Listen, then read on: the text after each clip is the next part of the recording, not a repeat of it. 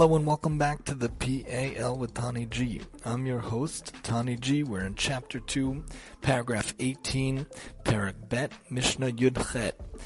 Rabbi Shimon Omer, Rabbi Shimon says, Hevei Zahir Bekriya Shema V'Tfila, you should be meticulous in reading the Shema and in prayer. And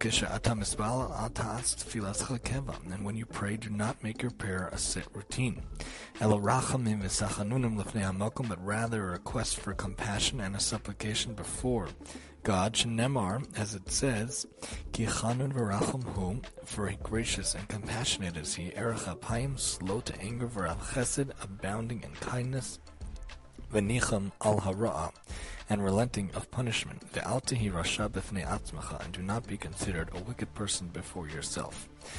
The notes on the bottom say, Do not be considered wicked before yourself. This teaches the obligation for self esteem. Do not consider yourself so beyond help that you lose hope for divine mercy, and as a result, you do not pray proper, properly and repent. If you give up on yourself, you will fall.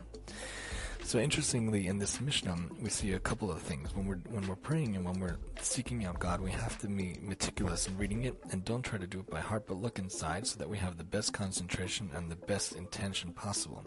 A lot of times we rush through things and we read through things, but we should take our time and slow down and make it set and make it calm and relax. You know, in the morning, a lot of times we don't have any time, and I'm always rushing and I'm always rushing, but when it comes to this, we should slow down. And this is not just in prayer, but in general, we should always make time time and slow down, especially for our kids, especially for our spouses, and for our families and friends in general. When you pray, don't make it set, meaning we should have compassion and we should supplicate and we should request and bequeath from God because we're talking to Him. We only get to talk to Him a few times a day.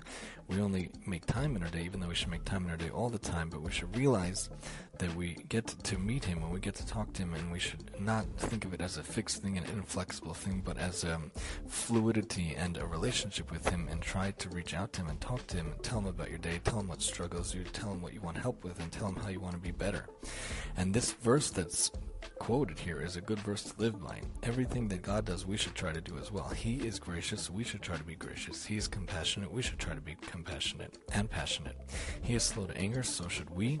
And He is abounding in kindness, and we should be abounding in kindness. And He relents on punishment, and so do we.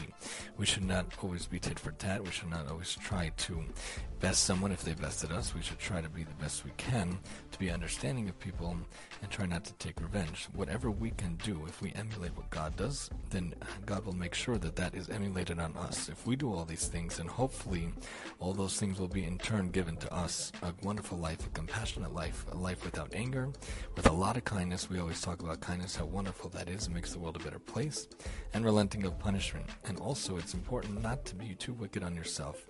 We are our worst our own worst critics, and we always are harsh on ourselves in general.